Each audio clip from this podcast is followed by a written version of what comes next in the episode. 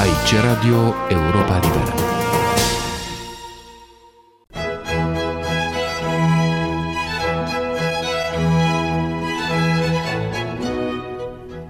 Oameni, destine, istorie.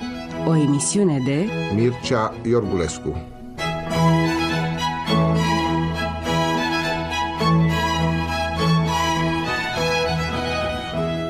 Invitatul emisiunii de astăzi, doamnelor și domnilor, este Monica Lovinescu. Mai este oare nevoie de o prezentare la Europa Liberă a Monicăi Lovinescu? Desigur, nu. Vreme de peste treizeci de ani, de la începutul anilor șaizeci și până în vara anului o mie nouă sute nouăzeci și doi, identitatea Europei Libere în limba română și identitatea Monicăi Lovinescu au fost de nedespărțit. Spuneai Europa Liberă și reflex înțelegeai Monica Lovinescu. Spuneai Monica Lovinescu și înțelegeai reflex Europa Liberă. Și, de fapt, cele două identități sunt de nedespărțit și astăzi, chiar dacă prezența Monicăi Lovinescu pe undele scurte ale Europei Libere a devenit, prin forța împrejurărilor, un eveniment. Un eveniment și, bineînțeles, o sărbătoare pentru noi și deopotrivă pentru ascultătorii Europei Libere. Convorbirea pe care am avut-o la Paris cu Monica Lovinescu, înainte cu puțin timp de aniversarea zilei sale de naștere, s-a născut la nouăsprezece noiembrie o mie nouă sute douăzeci și trei, nu a fost însă nici festiv protocolară și nici sentimental nostalgică, deși a fost un prilej de confesiuni și de evocări. Dar sub semnul prezentului, un semn absorbant, fiindcă am pornit de la apariția în presa din România a unor fragmente și rezumate de jurnale ținute de Monica Lovinescu în perioada adolescenței. În ultimele numere ale revistei douăzeci și doi ați publicat, doamnă Monica Lovinescu, un fel de rezumate de jurnal. Jurnale întrerupte, jurnale fragmentate, jurnale recuperate. Un fel de rea conștiință a jurnalului. De ce rea conștiință? Pentru că am descoperit un jurnal de adolescență care suferea de toate păcatele adolescenții. Modernisme exacerbate, dar mai ales un fel de sentimentaloidism penibil. Sunt păcatele adolescenței dintotdeauna sau sunt păcate ale unei anumite adolescențe? Sunt, presupun, păcatele tuturor adolescențelor, cu farmecul lor, care este imens, pentru că foarte mulți dintre noi am dat foarte mult pentru a redeveni adolescenții de atunci, cu toate păcatele noastre, nu? Și atunci de ce reprimați aceste jurnale? Pentru că n-au niciun interes decât uh, unul psihologic, cum poți fi adolescent, prost. Cred că s-a văzut că mă găseam insuportabil. Mi-aș permite să vă contrazic, doamnă Lovinescu, făcându-mă avocatul Monicăi Lovinescu. Sunteți foarte amabil. Și da. Anume, în ceea ce s-a putut citi în suplimentul literar al revistei douăzeci și doi, unde ați publicat aceste jurnale recuperate și re-reflectate, puțin retezate. Jurnale retezate, iată o formulă minunată. Am observat că e vorba de reînvierea unei anumite atmosfere, din păcate dispărute pentru totdeauna printr-un cataclism al istoriei. Este vorba de atmosfera unei Românii uh, scufundate. Nu, aveți dreptate. Eu, în ceea ce spuneam, când găseam acest jurnal insuportabil, cel pe care l-am avut, l-am regăsit și l-am și rupt după ce am scos din el ce am scos, am vorbit de personajul central, care eram eu, evident. Și uh, acest personaj mi s-a părut insuportabil, uh, dar mi s-a părut în același timp util să reconstitui puțin un, atmosfera unei București interbelic și chiar belic, uh, care mi se pare aproape idilic față de ce a urmat și pe căruia îi păstrez uh, nu numai o amintire fidelă, dar și uh, sentimentul unei nostalgia unui paradis pierdut. N-aș fi făcut-o altfel. Pentru mine n-aș fi făcut-o. Deci aveți dreptate atunci când spuneți că ce se poate reconstitui în jurul meu poate că nu e lipsit de interes. Eu sunt lipsită de interes, nu ce se poate reconstitui în jurul meu. În același timp, însă, există o diferență foarte mare de stil, de atitudine și, aș spune, chiar mai mult decât atât, e vorba de o fractură, de o ruptură care se produce în momentul în care personajul autor părăsește România. Da, e o ruptură pregătită, pregătită deja din România, în măsura în care încetul cu încetul încep să iau conștiință de ceea ce se petrece în jurul meu, mai precis încă.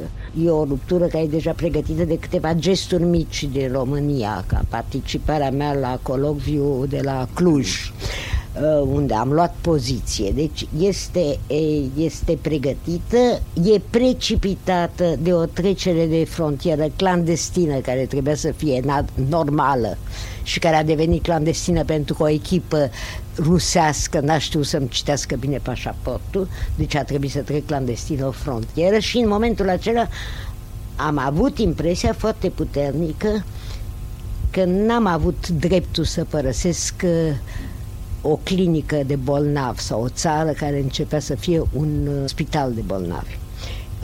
Dar după aceea nu s-a produs imediat. Lucrurile în viață nu se produc numai pe momente sau pe rupturi. Ruptura se face încetul cu încetul. Sosită la Paris, nu m-am aruncat într-o luptă politică anticomunistă virulentă. Bineînțeles că participam la toate manifestațiile, la toate... Și lucrurile astea se fac totuși încetul cu încetul. Adică încetul cu încetul evacuezi sau renunți la ceea ce ai fost, păstrând din ceea ce ai fost, bineînțeles, esențialul sau neesențialul, păstrând ceva foarte puternic, dar plecând pe altă cale. Ați trecut atunci frontiera pe care o aminteați pe un pod. La Ensdorf. Ați avut sentimentul că podul acela arde în urma dumneavoastră? Am avut impresia că trecutul meu arde în urma podului. Acel trecut, să-i spunem totuși, senin? Acel trecut idilic văzând, senin, fericit, a omului în locul lui, și în locul lui și a omului care se poate extrage din istorie oarecum. Se poate raporta? Pe urmă m-am raportat. Pe urmă m-am raportat mai mult. Cum era Parisul a sfârșitului anilor patruzeci? Pentru un tânăr venit dintr-o țară care începea să fie comunistă. Parisul întâi era un oraș pe care îl cunoscusem copil, venisem cu... tata și cu mama, tata trebuia să... aveam opt ani, cred. Tata trebuia să vadă ceva la națională, să studieze ceva la națională și cum e scris în dosarele cu urmărirea mamei și cu înregistrările, cu înregistrările convorbirilor ei sau cu starea civilă a mamei în dosarele penale, e, Eugen Lovinescu, critic literar la liceul Mihai Viteazu, venise la Paris să învețe, uh, citeze, uh, venise la Paris să învețe corect limba franceză. Așa că cunoșteam Parisul, cunoșteam, am stat câteva luni la Paris când eram uh, foarte mică. Nu, nu știu ce am regăsit uh, din trecut, pentru că nu-ți poți da seama. Propria ta copilărie nu e sigură pe ea, ți-a fost povestită de părinți foarte mult. Dar, în sfârșit, am regăsit totuși ceva. N-am avut niciun complex, uh, pentru că veneam dintr-o Românie care începea să fie comunizată, dar care nu era încă comunizată. Deci veneam dintr-o Românie care nu era neapărat, dintr-un București care nu era neapărat Le Petit Paris, cum s-a spus, dar care era un oraș intelectualmente extrem de fervent și de viu. Deci eu nu mi-am pus niciodată întrebarea comment peut-on être persan. Am venit foarte normal, m-am integrat foarte normal în viața pariziană. Acum, în această viață pariziană, eram imediat după război, deci, și era dominată intelectualmente vorbind. Guvernele erau mai mult de dreapta, iar intelectualitatea franceză era nu numai de stânga, că asta n-ar fi fost jenant, dar uh, în subordinea Kremlinului, de-a dreptul. Era dominată mai ales de tovarășii de drum, mult mai comuniști decât comuniști. Era dominată de oameni care puteau să fie extraordinar de importanți sau de interesanți, cum era Sartre, dar care încetul cu încetul o lua pe această linie pentru a nu dispera Biancourt. Biancourt sunt uzine, deci clasa muncitoare. Noi veneam, tinerii de atunci, studenții de atunci, printre care mă aflam, veneau când și-au dat seama că nu se vor întoarce imediat, se pregăteau pentru un exil ca la o mie opt sute patruzeci și opt, însă la o mie opt sute patruzeci și opt la Lamartine fugea după Bălcescu și după ceilalți nu refugi, exilați români, pe când uh, noi eram evitați ca un fel de... nu puteam intra într-o redacție de ziar, propriu zis. Virgilia Nunca, care fusese trotschist, și cioranii spuneau, dacă aș avea eu trecutul dumitale, uh, nu putea intra într-un, într-o redacție de ziar, el sau altcineva, fără să fim declarați. Dacă am plecat din raiul socialist sau pe cale de socializare, eram fasciști. Deci era o atmosferă irespirabilă, cu câteva puncte de sprijin care păreau excepționale și care erau Camus, Malraux, Remoiron, Jean Ersch, era momentul marilor procese, Kravchenko, David Rousset, Internaționala Trădătorilor, și era descoperirea unui prim exil care e și el o amintire, nu paradiziacă, să nu exagerăm, pentru că era greu grevat de faptul de a nu te mai putea întoarce, însă încă plin de speranțe și de personalități, care nu mai seamănă cu exilul care a rămas. A, au existat mai multe exiluri. Primul a fost politic, mai ales politic, chiar la noi care ne-am politizat imediat. Eu vreau neapărat să mă duc la Malraux să-i cer să-i afruntea unor brigăzi internaționale, întotdeauna eram de inocenți. Să repete în alt sens experiența lui din Spania. Da. Da, da, bineînțeles, da. Și nu v-ați dus? Uh, nu, nu mi-am dus, pentru că din fericire aveam prieteni care erau mai puțin infantili decât mine și care mi-au spus că era inutil. Și încetul cu încetul mi-am dat seama și eu că era într-adevăr inutil. Dar politizarea dumneavoastră s-a produs totuși în acest prim moment.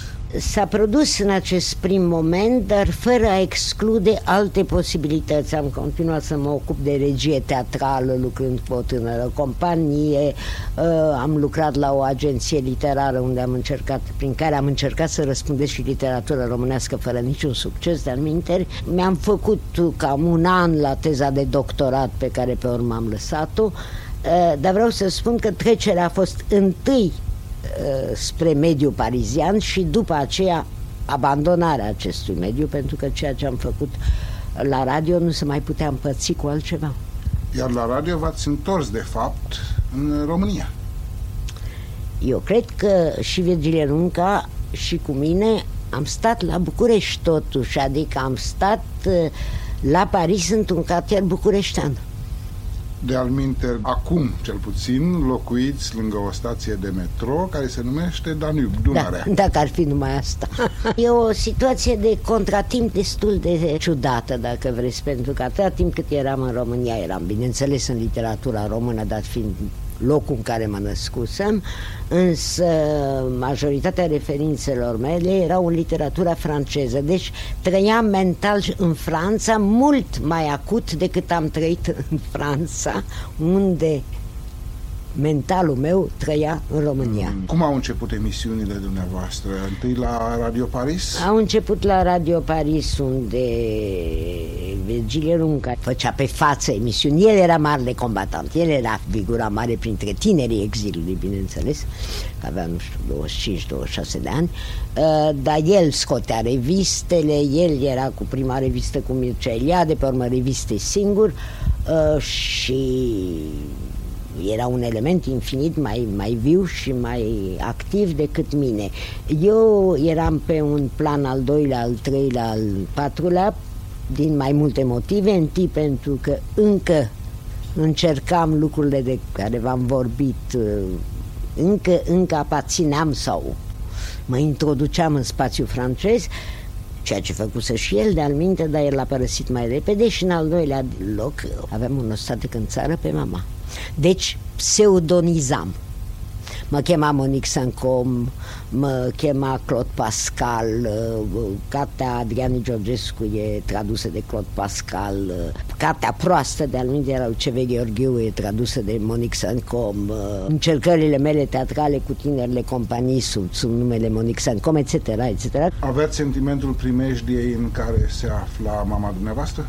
Da, dar nu în halul acesta, adică aveam sentimentul că poate fi plictisită într-un fel sau într-altul, dacă luam toate precauțiile, nu prea vedeam de ce, dar că poate fi arestată și asasinată în închisoare, nu. În o mie nouă sute cincizeci și șase și-a cerut, o, știți că era spiritul Geneva, et cetera, și-a cerut un pașaport să vină să mă vadă și de atunci a început urmărirea ei propriu-zis. Deși din dosarul pe care până la sfârșit l-am avut, fusese din o mie nouă sute patruzeci și opt decretată ca posibilă de deportată în Bărăgan, dar în sfârșit nu s-a făcut. Și în momentul în care ți-a aflat că a fost arestată? E un moment de care nu pot vorbi, pentru că cum am amuțit complet, timp de, știu că de pildă jurnalele s-au oprit complet, totul s-a oprit. În momentul în care am auzit că a fost arestată, am vrut întâi să iau un revolver și să vin să-l omor pe anchetator. După vreo jumătate de oră mi-am dat seama că nu e posibil și atunci am vrut să vin să mă predau, ca să-i dea ei drumul. Și mi-a mai trebuit încă un ceas, două sau o zi ca să-mi dau seama că nu va servi la nimica, pentru că nu-i vor da drumul ei și mă vor avea și pe mine. Și în plus n-ar fi suportat și acest prizonierat al meu. Și atunci am început singurul lucru pe care îl puteam face, să fac intervenții din ce în ce la mai înalt nivel în Franța, prin toate legăturile care le aveam, și am mers din ministru în ministru pentru obținerea ei și până la sfârșit s-a ajuns la Hrușciov, care a venit în șaizeci în vizită oficială în Franța și de Fer i-a cerut eliberarea mamei. De Fer este un, era un fruntaș, Gaston de Fer era un fruntaș socialist care era primar al Marsiliei și Hrușciov a început prin a râde sardonic spunând că independența țărilor frățești este asigurată și el nu poate să intervină, după care a spus cred că în câteva luni o veți avea și a băgat plicul în buzunar și probabil că în câteva luni ar fi avut-o dacă între timp n-ar fi fost, nu i s-ar fi făcut șantajul cu mine să, să, să-mi trimeată o scrisoare ca să devin agenta lor contra eliberării ei. Cum a răspuns indignat, a fost trimeasă înapoi de la spital în închisoare cu pe dosar, înscris pe dosar sau un dosar, fără îngrijire medicală. Deci, eu am fost la Radio Paris mai mult anonimă, ca să spun așa, nici nu însemnam cronicele. Și pe urmă, după moartea ei, am început emisiunile la Europa Liberă. Pe numele Monica Lovinescu. Pe numele Monica Lovinescu. Cum erau primele emisiuni pe care le-ați făcut la Europa Liberă? Dacă credeți că mi-amintesc. Cred că erau tot așa despre cărți, dacă când am revăzut și am, am reluat pentru niște cărți, erau tot așa despre cărți din România, de pildă, cred că erau, primele erau despre cărțile lui Călinescu, care făceau atunci Scrinul Negru, Scrinul Negru, et cetera. Și era o intrare în, într-un ritm normal de cronici și mi-aduc aminte că era de pe atunci, pentru că tezele și antitezele au început mult mai târziu, în o mie nouă sute șaizeci și șapte, când a venit Noël Bernard la Europa Liberă. Erau mici trimete de zece minute, douăzeci de minute, nu mai știu cât, asupra actualității la Paris. Actualitatea la Paris și aici și la teze și antiteze care au urmat mai ales nu însemnau o dare de seama asupra literaturii franceze, teatrului francez, cinematografului francez, cu toate că și aveau locul lor, ci uh, vedeau în Paris un fel de, cum să vă spun eu, un fel de încrucișare un fel de încrucișare de culturi și luam de aici tot ce se petrecea interesant, că era un teatru ca la Mama cu Andrei Șerban care venea din Statele Unite, că apăreau cărți evident cele mai importante erau cele care uh, priveau fenomenul comunist, dar nu numai, uh, și cu personalități de aici. Tot ce putea crea eveniment sau uh, discuție. Discuția și mesele rotunde au luat o foarte mare importanță în aceste emisiuni, pentru că aveam impresia, și așa și era de-al minteri, toate impresiile mele nu au fost verificate, dar asta a fost verificate, că la București nu se mai discută, nu se mai știa să discute. La București, vreau să spun, în România. Și că mesele lor rotunde aveau aerul de a fi, pentru că aveau un fel de înlănțuire de texte citite, știți? Ca să nu fie vreo gafă, ca să nu să fie o cenzură care, dacă e, mai ales dacă este un direct. Era un fel de sufocare a spontaneității, spontaneitatea fiind poate un pseudonim pentru libertate. Cam așa, da. Și o suspendare a oricărei naturaleți. Însă toate temele uh, emisiunilor dumneavoastră și ale emisiunilor făcute de Virgile Runca erau foarte țintite spre România. Aveați o idee despre ecoul acestor emisiuni? Întâi n-aveam, la început n-am avut deloc. Era epoca în care Virgilie Runca părea încântat de a, de a vorbi în pustiu. Era această obsesie chiar a inutilității, dar dacă e inutil, cu atât mai mult o faci. Și încetul cu încetul ecourile au, au început să sosească sub formă de rare o scrisori, sub formă de oameni care veneau din România și se întorceau din România. Cred că am văzut mai mulți români decât francezi în tot acest timp. Deci știam și ne-am servit de acest ecou pentru a încerca cât am putut, fie să asigurăm o notorietate unor oameni care să fie mai puțin vulnerabili acolo, fie să salvăm uneori oameni, pe Camil Demetrescu de pildă, care a doua oară a scăpat de arestare printr-o emisiune dintre asta. Știți cum era sub Ceaușescu, sub Gheorghe Udeș deja începuse, sub Ceaușescu, Ceaușescu era convins că dacă Virgil sau eu spunem ceva despre un scriitor, asta e punctul de vedere și al, al, al tuturor cancelarilor occidentale. Deci omul e cunoscut, deci nu te mai atingi de el. Grosomodo, cred că asta era. Acum, care a fost direcția acestor emisiuni? Se discută oarecum dacă au fost estetice, etice sau direct politice. Eu cred că în experiența trăită de scriitorul român, de intelectualul român și de intelectualul de peste tot sub un regim comunist și sub un regim totalitar, criteriul, bineînțeles, când discuți literatură nu poate fi decât estetic, dar este într-o mare de politic și de ideologic, încât sunt foarte greu de despățit. Nu doar în sistemele comuniste, ci în general e greu să se facă o, o, o separație foarte exactă între etic și estetic. Da, da, uitați, s-a întâmplat un lucru foarte important în, sub comunism. Un lucru de care ne-am dat seama când se întâmpla și ale căror urmări au fost nebănuite chiar pentru noi. Un scriitor poate să omoare sau să fure, cum a făcut Villon, și să vină la el acasă sau pe stradă să ia un creion să scrie un poem extraordinar. Asta că sunt convinsă că se poate. Nu spun că este de dorit, dar se poate. Un scriitor poate să aibă nici să fure, nici să omoare, dar alte defecte majore, da, care să se drogeze, et cetera. Ceea ce cred că un scriitor nu poate fără a-și distruge opera este să se slujească de instrumentul lui, care-i cuvântul, cu mâna lui, care-i mâna lui, aceeași mână și cu aceeași cerneală, pentru a scrie indefinit un lucru la gazetă și altul în operă, sau în opera care dăinuie, sau pentru a scrie o operă care îi va permite să facă opera care dăinuie. Din punctul acesta de vedere, cred, de pildă, nu înțeleg perfect că au făcut-o, nu-i vorba de o judecată aici.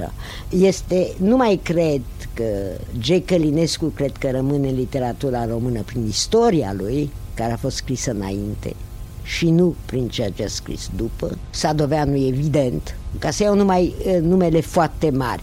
Cred că există un păcat al cuvântului, care e singurul păcat al scriitorului posibil.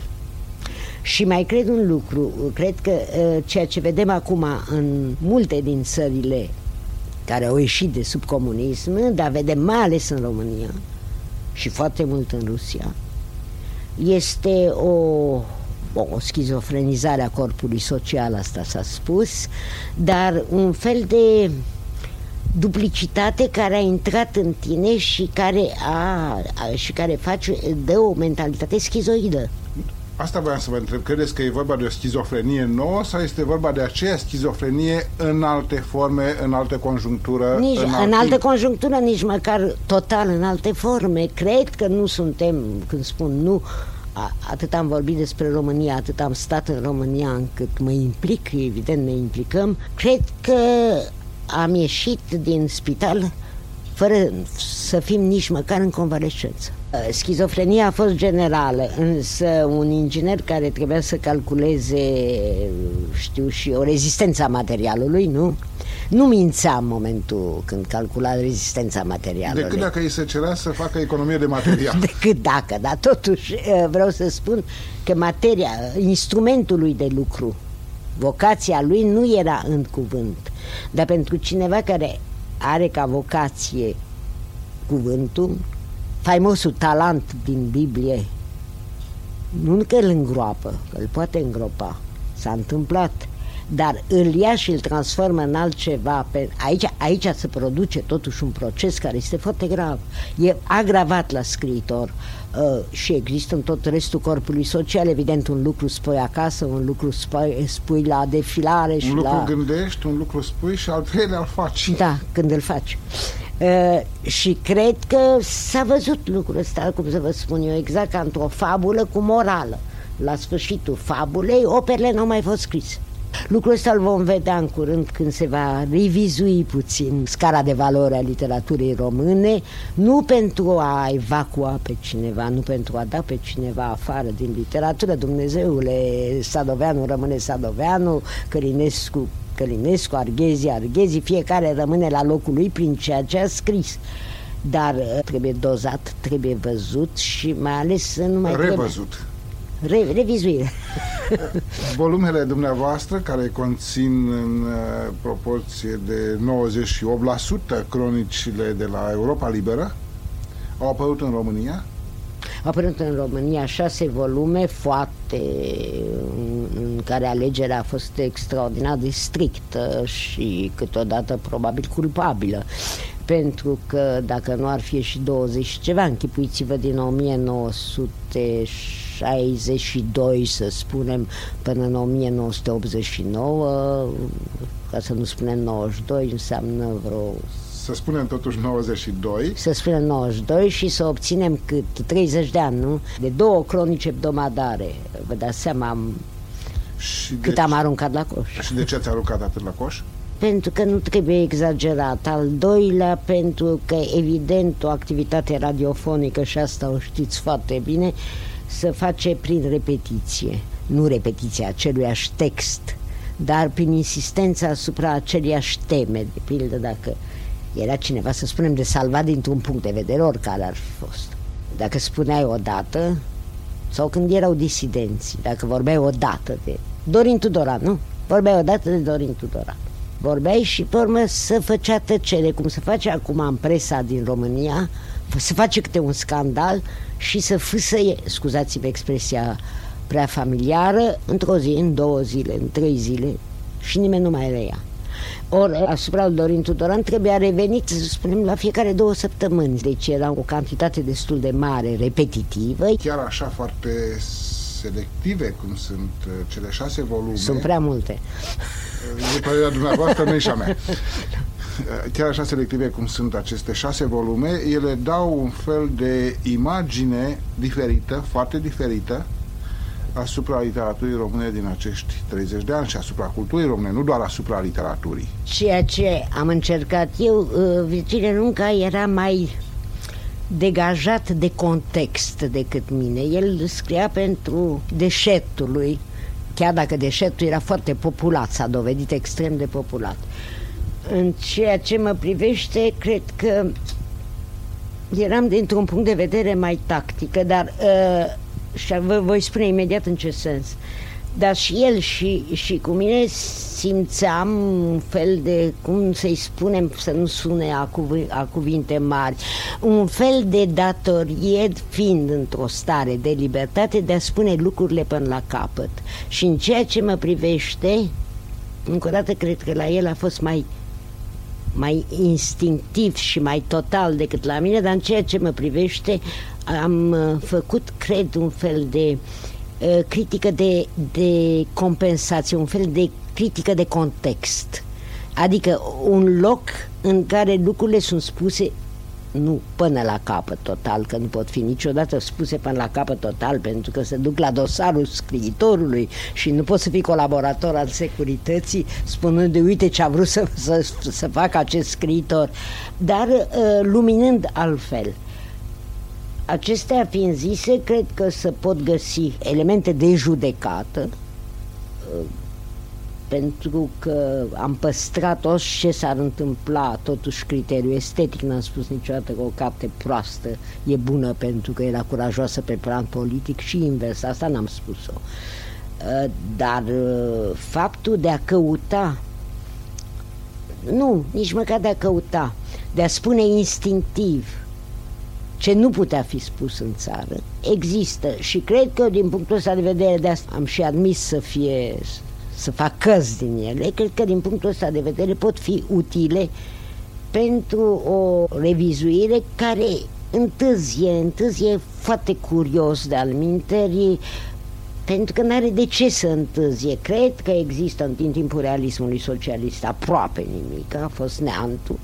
Dar cred că după au fost scriitorii din, și unele cărți ale lor pot fi salvate chiar, cum să spun, noi critic foarte sever.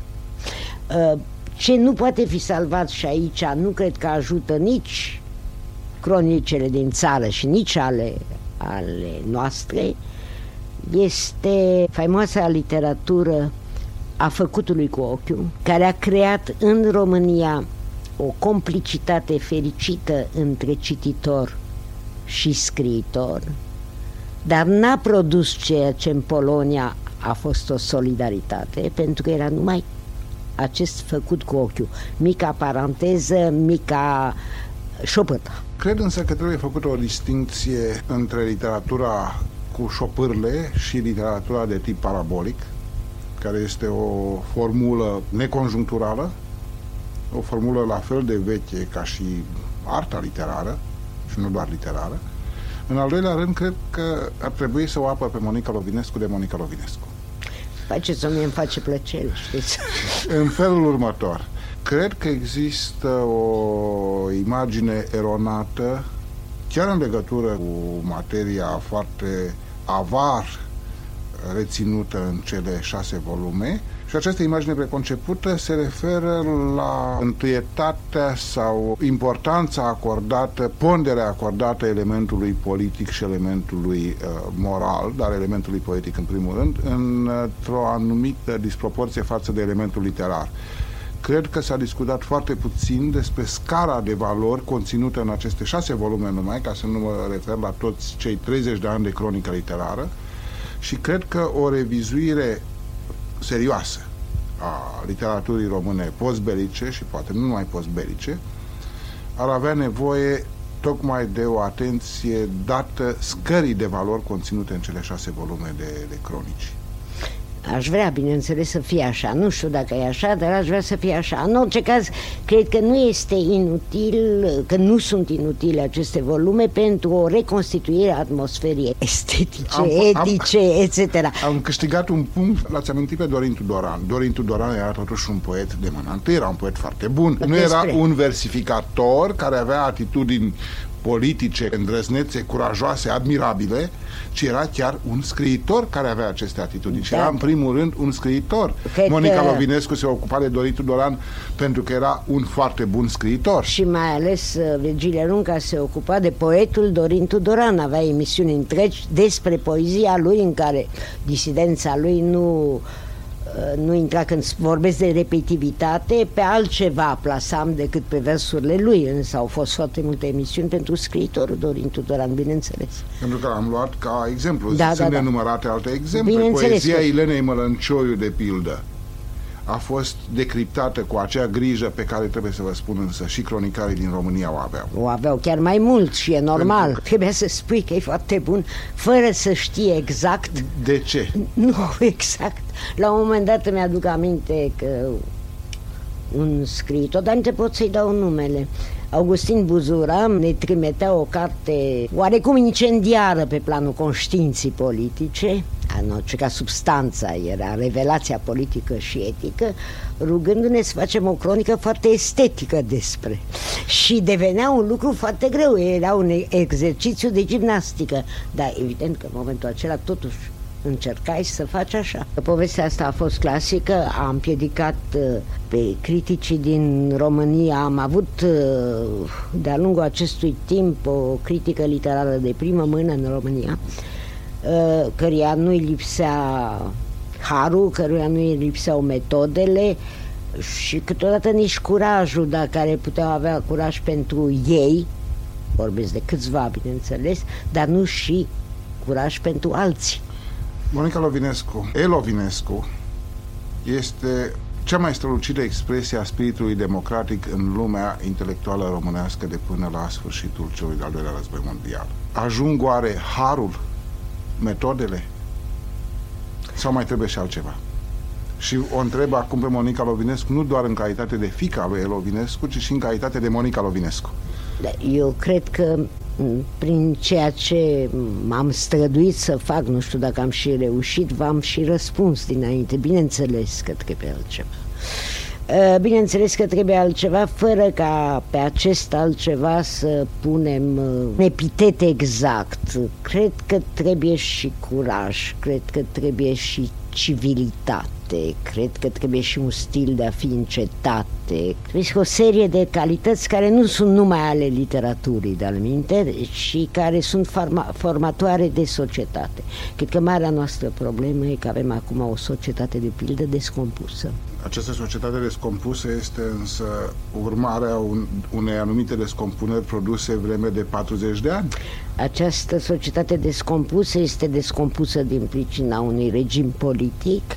Această societate descompusă a fost mai puțin ajutată ca aiura, să spunem, de scriitorii noștri. Când vorbeam adineaori de complicitate, scriitorii noștri au rezistat grosomodo, cu excepțiile pe care le știm, prin cultură, ceea ce nu e rău deloc, dar cred că nu e suficient, pentru că acolo unde au fost câteva baricade, ca în Ungaria, ca în Polonia, ca în Cehoslovacia, acolo s-a creat s-au creat celule sociale. În momentul în care scriitorii după Capta șaptezeci și șapte au fost trimeși la munca de bază, în momentul în care ei au muncit lângă un tip care spăla ferestrele, ferestrele sau fiște, et cetera, s-au creat nuclee sociale în jurul lor. Solidarnosc a fost zece ani, a creat o societate în Polonia, care nu înseamnă că este perfectă și polonezii și-au rechemat la un moment dat comuniștii, et cetera. Însă cred că e un alt corp social, al nostru e mai bolnav, e sigur mai bolnav, ca și cel rusesc. Dar cel rusesc pe, o, pe un motiv foarte clar, că i-au avut douăzeci și ceva de ani înainte dreptul la acest regim. Intelectualii români, scriitorii români în general, preferă să se considere o castă, o corporație distinctă și oarecum aristocratică în raport cu societatea.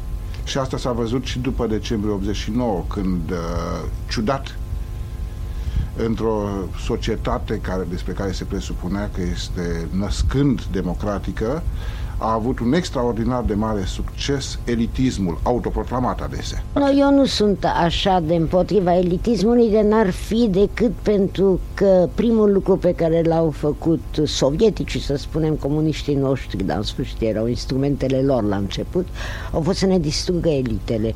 Cred că o societate fără elite, chiar fără comunicare, e și mai grav decât o societate... E... Nu este vorba de existența elitelor, ci este vorba de elitism.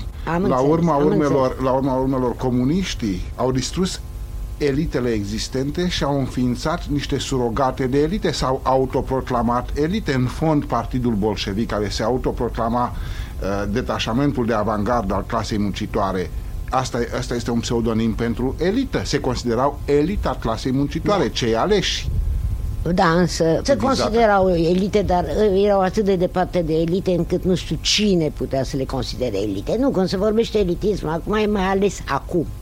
E mai ales un anti-intelectualism care cred că este păgubos. Cred că nu e adevărata problemă. Vorbeați, vorbeați înainte de acele uh, grupuri sociale, ambianță socială create în Polonia, în Ungaria, în uh, Cehia, răposata Cehoslovacie, da, în jurul intelectualilor care erau fochiști, îngrijitori de parcuri, spălători de geamuri. Sau care fuseseră închiși sau... după Revoluția Maghiară, sau care continuau să fie închiși, uh, cum a fost Havel, et cetera. Această comunicație însă în România nu a existat.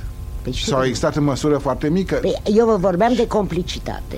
A fost o complicitate din când în când. Când o carte dispărea din librării, era o complicitate, pentru că nu dispărea. Când v-am vorbit de șopârle, mi-a spus literatura de fabulă. Dar afară de literatura de fabulă, șopârla cuprinsese și pe drept cuvânt, și era foarte interesant, până și pe optzeci și știi noștri textualiști.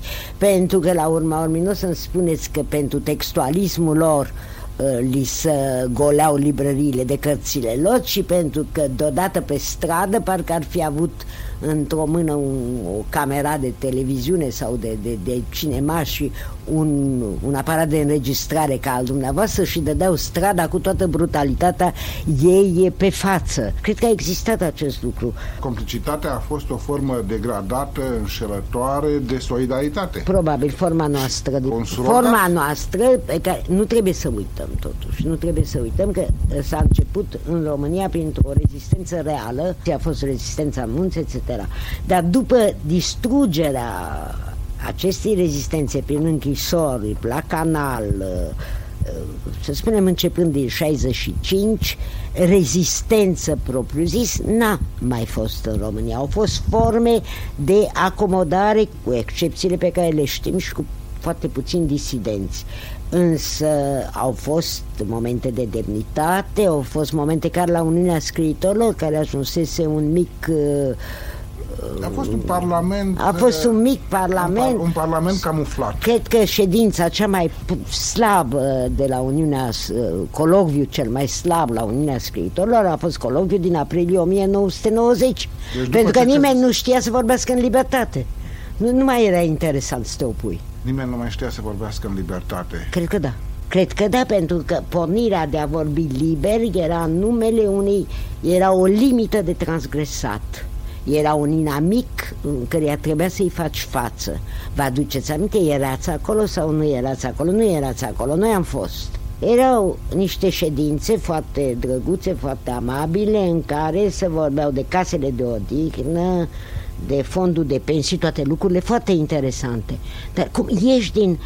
Eu cred că noi n-am realizat încă în România că am ieșit dintr-o experiență fără precedent istoric. Pentru că totalitarismul n-a însemnat doar o dictatură, n-a însemnat doar o tiranie, a însemnat, să, să revenim spre Ana Arendt dacă vrem, a însemnat, dintr-un punct de vedere, și o încercare de dominare totală, o intrare a acestei dominații în fiecare insă în parte. În fibre. În fibre, da. O, o dislocare în fibre. Or, asta eu n-am văzut, eu n-am văzut scriitor care să-l intereseze acest lucru, care e fără precedent. În vreme ce în Polonia, în Cehia, în Ungaria, chiar și în Rusia, într-o anumită măsură. Mai ales în Rusia. Această descompunere a individului și a societății sub comunism, din cauza comunismului în comunism, a fost descrisă, este descrisă și face în continuare obiectul unui interes niciodată scăzut. Da, dar și nu. A făcut, e adevărat, o grămadă de lucrări din Occident și din Paris, când, din curentul noilor filozofi, s-a hrănit de pildă din contestația cehă, cu ideile cehilor. Contestație de data asta ideologică și chiar filozofică. A avut un succes imens în, în preimplozie și după implozie mult mai puțin mare și în Rusia. Solzhenitsyn s-a vândut în super milioane de exemplare, a circulat, s-a mizdat până la nebunie și ca să, să treci în samizdat, arhipelagul Gulag îți trebuie timp. Și acum are o, avea o emisiune de televiziune hebdomadară, cred că nu mai are nici pe aia sau s-a pus la niște ore mai trecute așa. Nu înseamnă că nu va reveni, dar înseamnă că nici acolo, acolo cum să spun eu, fondul e făcut totuși, pentru că s-a făcut, s-a spus. S-a întors Ivan Denisovici de mai multe ori din lagăr, lucrurile au fost duse până la capăt și pe urmă a intervenit, ca peste tot de alminteri, dorința foarte omenească de a uita, de a uita un ceva foarte grav care ți s-a întâmplat. Ori pe plan individual uitarea aceasta se cheamă amnezie și e tratată medical, iar pe plan colectiv uitarea aceasta riscă să transforme popoarele în populație. Formula e noica, dar el o întrebința în alt sens. În aceeași termen, dacă ții minte totul, iarăși ai nevoie de, de îngrijire medicală. Dar eu nu spun totul, dar sunt câteva lucruri de absolută profilaxie. Dacă un torționar notoriu continuă să stea într-o vilă, iar victima lui continuă să stea nu în drumul taberii, dar și mai rău, uh, unul având tot ce îi trebuie, celălalt neavând nimica și nu e chemat în fața ni niciunui băr, de niciunui tribunal, în momentul acela eu nu înțeleg de ce viitorul torționar n-ar fi chiar încurajat. Da. Dacă omori pe cineva, intri la închisoare, iar dacă omori de la zece mii în sus, poți să fii și medaliat, s-a văzut. Acum s-a văzut, când vorbim noi, s-a văzut recent cu directorul de la Sighet. Dar nu cumva această perpetuare, această lipsă de schimbare a fost întreținută în mod paradoxal tocmai de patetismele declarațiilor anticomuniste din perioada postcomunistă? Dar eu nu le găsesc destul de patetici. Dar n-ar fi fost poate mai util? Nu. Ca în locul acestor declarații, în locul acestor manifestații, în locul acestor adeziuni, cred că dacă Să fie, să fie altceva, să fie de exemplu. Prima mea emoție colectivă care am avut-o în viața mea a fost în Piața Universității în o mie nouă sute nouăzeci.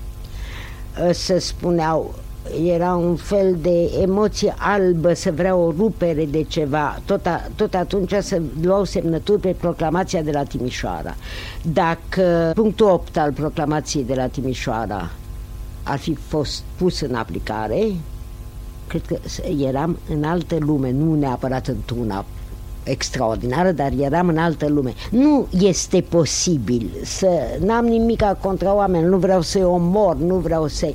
E imposibil să nu existe o justiție fără de care... E posibil să nu existe nicio justiție, dar atunci de ce să nu fac și eu? Însă de atunci au trecut opt ani, nouă ani? Da, și... după. Atunci să vă întreb și eu, și... Să ne întrebăm unii pe alții și... S-a schimbat un regim? S-a schimbat un regim, au venit la putere cei de la care speram totul și care se opun acum la legea dosarelor, pentru că au majoritatea și ar putea să nu se opună. În aceste condiții se poate oare vorbi de o continuare difuză, larvară a comunismului? Nu. Se poate vorbi, cred, de o continuare a cadrelor comuniste, ceea ce nu e același lucru, a substructurilor securiste, a oamenilor care nu mai vor acum comunism, vor averi personale, vor cu totul altceva. E... Comunismul nu, nu, nu cred într-o întoarcere posibilă. Nu e vorba de o întoarcere, ci de o supraviețuire în alte forme și într-un alt timp A, a comunismului, a reflexelor, a deprinderilor, a unei anumite mentalități. A, mentalitatea există, bineînțeles. Mentalitatea există cum există încă fisura schizoidă în noi. Bineînțeles că mentalitatea mai există. Nu știu dacă societatea nu se schimbă pentru că Parlamentul este putrezit sau societatea nu se schimbă pentru că la toate nivelurile de putere s-a află vechile cadre. Vă mulțumesc, Monica Lovinescu, pentru această convorbire. Eu vă mulțumesc. Ați ascultat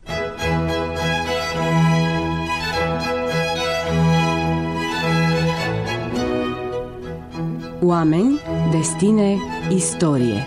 O emisiune de Mircea Iorgulescu.